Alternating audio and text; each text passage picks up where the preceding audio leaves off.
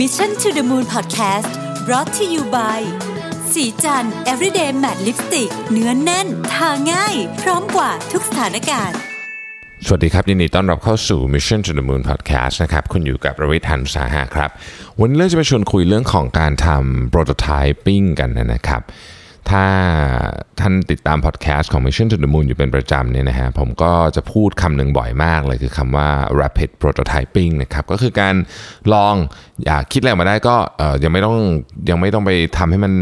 perfect อะไรมากอะทำตัวอย่างมาก่อน แล้วก็ทดสอบมันไปเรื่อยๆนะครับทีนี้ความหมายของคำนี้จริงๆก็ต้องมาคุยกันนิดหนึ่งนะฮะอันนี้พูด ขอเน้นว่านี่คือมุมมองของผม และวิธีการที่ผมใช้ด้วยนะฮะไม่ใช่เฉพาะมุมมองอย่างเดียวแต่เป็นกระบวนการด้วยนะครับ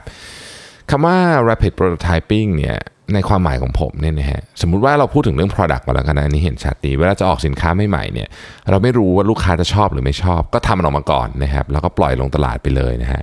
เก็บแล้วค่อยกำตามกลับมาเก็บ feedback ทีหลังนะฮะแล้วก็ค่อยมาพัฒนาต่อวน loop แบบนี้ไปเรื่อยๆนะครับ หรืออย่างสมมติว่าเราอยากจะนำเสนอ marketing message อะไรสักอันหนึ่งเกี่ยวกับ product เรานะฮะเราก็ยังไม่แน่ใจเหมือนกันว่าเอ่อ message แบบไหนที่ลูกค้าจะชอบนะครับก็เนี่ยก็ปล่อยลงไปหลาย ๆ อันก็ได้นะครับ จะเรียกว่าเป็น A/B testing ก็ได้ แล้วก็เอา feedback ลูกค้าเนี่ยเก็บกลับมาเพื่อพัฒนาต่อนะครับจริงๆแนวคิดแบบนี้เนี่ยมันก็สอดคล้องกับแนวคิดของสตาร์ทอัพที่เรียกว่า build measure learn นะครับ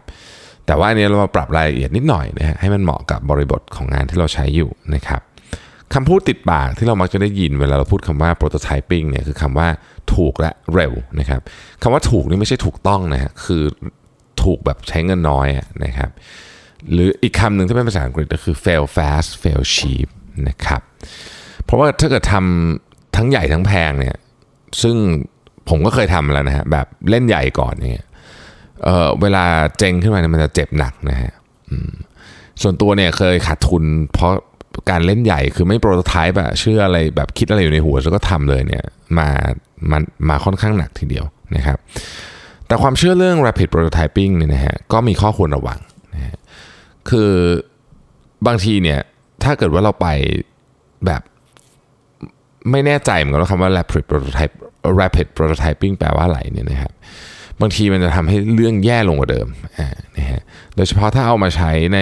องค์กรที่บริบทไม่เหมือนกับสตาร์ทอัพไม่เหมือนกับองค์กรขนาดเล็กที่เขา move เร็วหรือไม่เหมือนกับองค์กรที่ move เร็วไม่เกี่ยวกับขนาด คือวิธีการคิดอะ mindset ของคนในองค์กรเนี่ยมันจะต้องถูกปรับไปแบบนี้ด้วย หรืออย่างน้อยที่สุดคือ mindset ของทีมที่ได้รับมอบหมายให้ไปทำเรื่องของ rapid prototyping ปกติเราไม่เราไม่ทำมันทั้งองค์กรอยู่แล้ว แต่ว่าทีมที่ได้รับมอบหมายไปเนี่ยอันเนี้ยก็สำคัญเหมือนกัน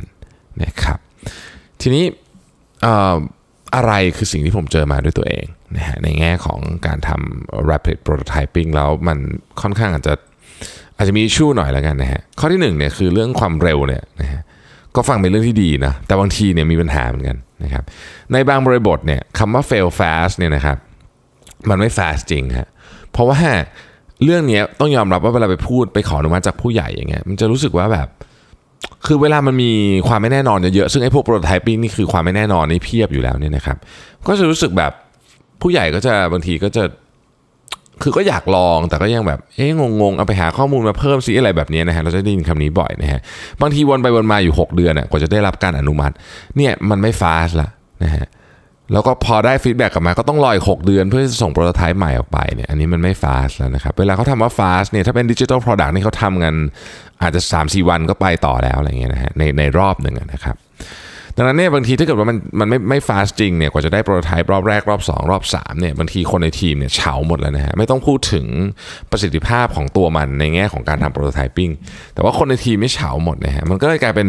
fail slow fail painful แล้วก็ fail expensive นะฮะหนักกว่าเดิมอีกนะครับดังนั้นเวลาจะเร็วเนี่ยต้องแน่ใจว่าองค์กรของเราเองเนี่ยรองรับไอ้ความเร็วนี้ได้ด้วยนะครับข้อที่ 2 คือ beauty of of a small team เออถ้าใครเคยฟังเรื่องที่เจฟเบซอสเล่าว่าแบบเออเวลาทำคิดอะไรหรือพวกนี้ให้มันทำคนโดยมีคนแค่พิซซ่าสองกล่องสามารถกินได้ก็คือนั่นแหละ อาจจะ 6 คน 8 คนอะไรเงี้ยนะฮะซึ่งในความเป็นจริงเนี่ยผมก็ลองมาแล้วปรากฏว่าเออ small team นี่ work จริง ๆ โดยเฉพาะถ้าเกิดเราจะทำ rapid prototyping เนี่ยนะครับ ผมพยายามจะทำทีมให้อยู่ประมาณแบบ 4-8 คน ยิ่งมาทางฝั่งน้อยได้จะยิ่งดีนะครับ คือทีมเยอะคนมันเยอะอย่างคือแต่ละคนก็มีความคิดของตัวเองนะครับ แค่คำว่ามากคนมากความเนี่ยก็สามารถทำให้ rapid prototyping ของเราเนี่ยไม่เร็วได้แล้วไม่ rapid ได้แล้วนะครับซึ่งซึ่งไม่ว่าบริษัทจะใหญ่ขนาดไหนก็ตามเนี่ยแต่ถ้าอยากเร็วเนี่ยพูดจริงนะฮะอย่าเอาคนมาเยอะนะฮะข้อที่3เนี่ยถ้าบางเรื่องรู้อยู่แล้วแน่ๆไม่ต้องโปรโตไทป์ก็ได้อ่าอันนี้นะขอยกตัวอย่างเคสจริงเลยแล้วกันนะครับ คือเราเก็บข้อมูลจากพอดแคสต์มาเยอะมากนะครับ แล้วก็ตอนนี้ทำมาจะ8 9 0 0พิโซดแล้วนะฮะ รวมกันทุกรายการเนาะพบว่าหนึ่งในสิ่งที่คนให้ความสำคัญมากคือคุณภาพเสียง อันนี้คือคอมเมนต์ที่เราได้เยอะที่สุด ครั้งไหนคุณภาพเสียง drop ไปปุ๊บเนี่ยโอ้โหคอมเมนต์เรื่องนี้จะเข้ามาเพียบเลยนะครับ ตอนนี้เนี่ยผมกำลังจะมีรายการใหม่ที่เป็นรายการที่ทำวิดีโอเป็นไลฟ์เป็นอะไรอย่างเงี้ยนะครับอ๋อฝากด้วยนะครับ ฝากติดตามรายการใหม่นี้ด้วยกำลังจะเริ่มต้น 7 ตุลาคมนะครับ ทีนี้ก่อนจะทำอะไรเนี่ยคือผมก็จะบอกทีมแบบว่า คืออะไรก็ไม่รู้ว่าคุณจะ prototype อะไรก็ได้ แต่ว่า คุณภาพเสียงเนี่ยต้องดีนะครับเพราะเรื่องนี้เราลองกันมาเยอะแล้วคือเราเราไม่เราเราลองนี่คือเราไม่ได้ตั้งใจลองด้วยซ้ำคือบางทีมันคุณภาพเสียงมันห่วยเอง แล้วก็โดนด่าแบบนี้อันนี้ก็คือนี่ก็คือลองวิธีหนึ่งนะครับ ไม่จำเป็นต้องมา prototype แล้วนะฮะไอแบบอัดด้วยแบบ อัดใส่คอมอะไรพวกนี้มันผ่าน stage นั้นไปแล้วนะครับและอย่างที่เขียนไปในข้อหนึ่งครับเวลาทำของพวกนี้นี่มันมีมิติเรื่องเวลาด้วยนะครับสำหรับผมการทำคลิปหรือไลฟ์เนี่ยเป็นของที่ต้องเตรียมเวลาและต้นทุนเยอะมากไหนจะแขกรับชงแขกรับเชิญอีกนะครับดังนั้นทำแล้วเนี่ยต้องผ่านมาตรฐานขั้นต่ำสุดก็คือเสียงต้องไม่แย่นะครับภาพต้องโอเคนะครับคนฟังจะได้ไม่ลำคาญ ส่วนเนื้อหาอะไรพวกนี้อาจจะโปรโตไทป์ไปได้นะครับ แต่ว่าไอ้ของที่เป็นพื้นฐานเนี่ยอย่าไปโปรโตไทป์เรื่องนี้เนี่ยคือคำว่าโปรโตไทปิ้งเนี่ยบางทีมันถูกโยนเข้ามาในที่ประชุมเยอะซะจนกลายเป็นว่าเราต้องลองทุกอย่างใหม่หมด ซึ่งไม่จำเป็นนะฮะข้อที่4เนี่ยนะครับกระบวนการโปรโตไทป์ต้องเป็น good representative ของจุดหมายปลายทางของเรา อันเนี้ยอันเนี้ยสำคัญสุดๆ ยอมรับว่าบางอย่างก็ prototype ง่าย บางอย่างก็ prototype ยากนะครับ ผมได้มีโอกาสไปคุยกับนักธุรกิจท่านหนึ่ง ซึ่งพูดชื่อไปทุกคนรู้จักหมดแน่นอนนะฮะเป็นนักธุรกิจใหญ่มากๆเบอร์ต้นๆของประเทศเนี่ยท่านบอกผมว่าผมก็ถามว่า prototype ยังไงนะฮะในธุรกิจที่ท่านอยู่คือ retail เขาถามว่าแล้ว prototype ยังไงท่านบอกว่าจริงๆแล้วเนี่ยเวลาจะ prototype retail เนี่ยมันต้อง Apple to Apple หมายถึงว่าเสร็จแล้วผลมันต้องนำมาใช้ได้ ดังนั้นเนี่ยถ้าเกิดว่าเราจะโปรโตไทป์รีเทลสมมุติเราอยากจะรู้ว่าเราจะเปิดร้าน 300 สาขาดีไหมเนี่ยเราไม่สามารถที่จะลองโดยการแบบ ทำร้านแบบที่สภาพแย่เกินไปได้ เพราะว่าหนึ่งในสิ่งที่คนเนี่ยตัดสินใจจะเดินเข้าร้านก็คือหน้าตาของมันด้วย เพราะฉะนั้นลองได้สาขาเดียวได้ แต่ว่าหน้าตาเนี่ยหรือของข้างในเนี่ยมันต้องมีความสวยงามใกล้เคียง ใกล้เคียงของนี้คำว่าใกล้เคียงไม่ต้องเหมือนเป๊ะกับเอ่อกับร้านจริง เพราะไม่งั้นเนี่ยอันนี้มันจะกลายเป็น factor ที่เราไม่ได้อยากจะทดสอบพูดกันเถอะคือเราอยากทดสอบว่ามันขายของได้ไหมนู่นนี่เรื่องอื่นอยากทดสอบเรื่องอื่น แต่ว่า แค่หน้าตาร้านถ้ามันไม่เหมือนของที่เราอยากจะเปิดจริงมาก ๆ จนเกินไปเนี่ยบางทีลูกค้าก็ไม่เข้าละกลายเป็นว่าเราไปดู factor ผิดนะครับดังนั้นนะฮะจะ prototype อะไรนะต้องแน่ใจว่ามันเป็น Apple to Apple กับเรื่องที่เป็นโจทย์ของเรานะครับข้อต่อไปนะครับให้แน่ใจว่ากระบวนกระบวนการ prototype เนี่ยมีสเกลที่แตกต่างจากของจริงมากพอ ซึ่งอันนี้เนี่ยเป็นเป็นของที่แบบจริงๆ แล้วก็ไม่ได้ซับซ้อนอะไร แต่ว่าบางทีเราก็อาจจะลืมไปบ้างนะครับ คืออย่างนี้ฮะ บางทีเนี่ย prototype ไป prototype มาเนี่ยไซส์มันใกล้เคียงกับการ full launch เลย full launch คือทำทุกอย่างเต็มรูปแบบ ถ้าเป็นแบบนั้นเนี่ยนะครับบางที launch full scale ได้ข้อมูลเยอะกว่านะฮะแต่กรณีนี้ไม่ไม่ไม่ได้เกิดขึ้นบ่อยนะครับทีนี้มันก็มาปรับใช้กับชีวิตได้ด้วยนะ เรื่องโปรโตไทปิ้งเนี่ยนะฮะคือเอ่อช่วงนี้ผมลองทำอะไรใหม่ๆเยอะนะกับชีวิตตัวเองนะครับอาทิลองปรับเวลานอนให้ละเอียดขึ้นไปอีก เนี่ยนอนเร็วขึ้นไปอีก ตื่นเช้าขึ้นไปอีกเออเป็นยังไง ปรากฏว่า2อสชั่วโมงในช่วงเช้าเนี่ยเออมีประโยชน์มากเลยฮะมีประโยชน์มากกว่าการเอาเวลาไปทำงานตอนเห็นชัดเจนนะครับซึ่งผมก็เคยพูดประเด็นนี้ไปแล้ว แต่ว่าเราไม่เคยลองทำแบบละเอียดจริงๆนะฮะหรือเอาอย่างง่ายๆ อย่างตอนนี้ผมต่อเลโก้ลูกสาวอยู่แล้วเลโก้นี่มันก็เป็นเลโก้แบบที่เคยเล่าให้ฟังก็คือมันค่อนข้างยากเนาะสิบสำหรับเด็ก 16 ลูกลูกผมเพิ่ง 8 ขวบใช่ไหมฮะอันนี้ก็คือเป็น 16 บวกอะเพราะฉะนั้นผมก็เลยพยายามช่วยคิดว่าลูกจะต่อยังไงให้มันง่ายขึ้นนะนี่เป็นความตั้งใจของผมนะอยากเขาต่อที่มันยากหน่อย เพื่อเขาจะได้เรียน logic ของเลโก้หนึ่งในกระบวนการที่ผมพบว่า work มากก็คือนะครับ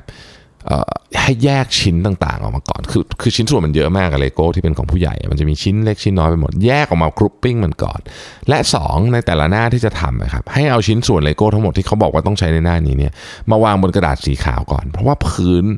คือตอนนี้ผมต่อปราสาทแฮร์รี่พอตเตอร์อันใหญ่สุดอยู่ พื้นที่ที่ที่ห้องที่เรานั่งต่อกันเนี่ยมันเป็นพื้นไม้ฮะ เพราะฉะนั้นมันเป็นสีน้ำตาล ปราสาทแฮร์รี่พอตเตอร์ก็มีสีน้ำตาลเยอะ บางทีเนี่ยเอาเอาเลโก้มาวางปุ๊บมันมองไม่เห็นนะฮะ ก็เลยเอากระดาษขาวมาแผ่นหนึ่งนะครับลูกผมก็เรียกว่า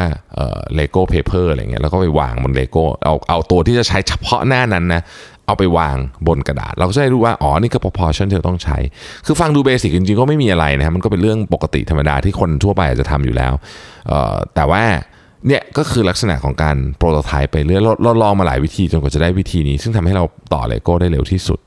นะครับเป็นต้นนะฮะหรือว่าอย่างการออกกำลังกายอะการออกกำลังกายก็โปรโตไทป์เหมือนกันผมก็จะมีอาทิตย์ที่ผมลองแบบวิ่งอย่างเดียวเลยนะครับวิ่งมันแบบ 80 โลร้อยโลอะไรอย่างเงี้ยนะครับ